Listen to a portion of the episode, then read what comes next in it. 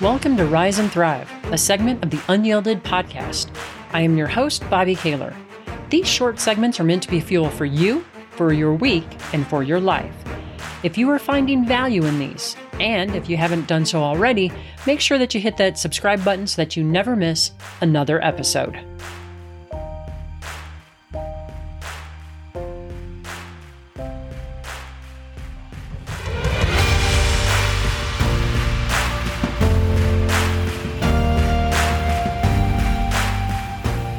I've been busy recording interviews for the next season of Unyielded, Thriving No Matter What.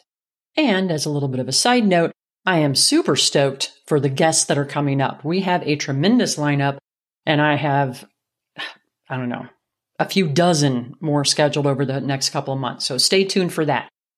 In one episode, though, my guest, Jeff Johnston, and I discussed that you are always free to tell yourself a new story about your past. And that just really hit me. There's tremendous wisdom and power in that notion. So let me give you a simple example. Let's say that you gave a presentation and it didn't go well. Now you might tell yourself the story that you really blew it and that you're just not good at presentations.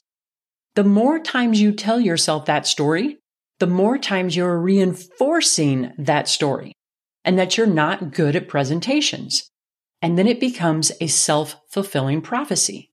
We don't work on the skill. We don't study it. We don't practice it because we already know the outcome that we aren't good at it. What sort of result do you think that gets you?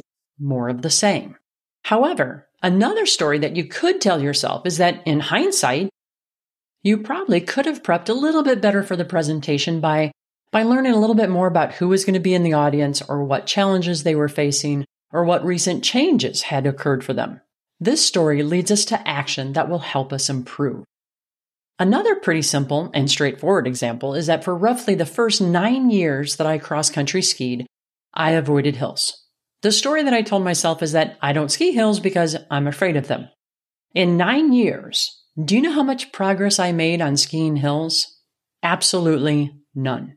Not surprisingly, since I didn't ski them. How could I possibly get better at it? Three years ago, when I started actually skiing hills, I made more progress in one week than I had made in all prior nine years. In other words, for nine years, I held myself back. I kept myself from making progress by the story that I told myself. So let me ask you this. What is a story that you've been telling yourself about how, about your past or yourself that you'd like to change the narrative on? This is an incredibly valuable tool that we have at our disposal. Pick the story and pick a different way for the story to unfold. How can you reframe it like I did above? The powerful thing is that you can change that story at any time. Even if the event happened years ago, you can still change it. So give that a try. You might be surprised. So thanks for listening and for sharing these episodes with your friends and colleagues. I really appreciate that. I appreciate you for tuning in every week. I hope that you have a great week and make sure that you rise and thrive.